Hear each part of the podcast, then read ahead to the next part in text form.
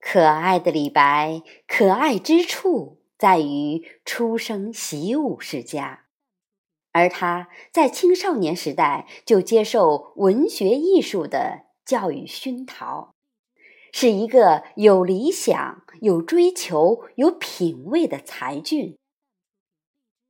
李白少时才思敏捷，博闻强记，五岁诵六甲，十岁观百家，十五观奇书，作赋凌相如。少年的李白文武双修，为后代莘莘学子留下了磨杵为针的劝学苦练典故。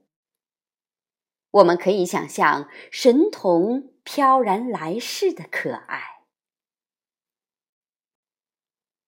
可爱的李白，可爱之处，以博学之才与君王分忧。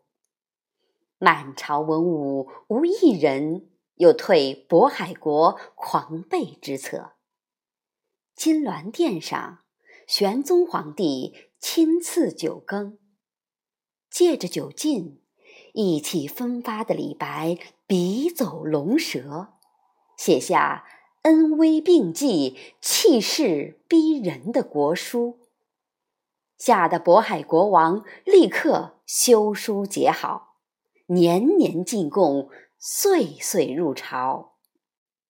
可爱的李白醉草下蛮书，为后人留下鲜活的剧本。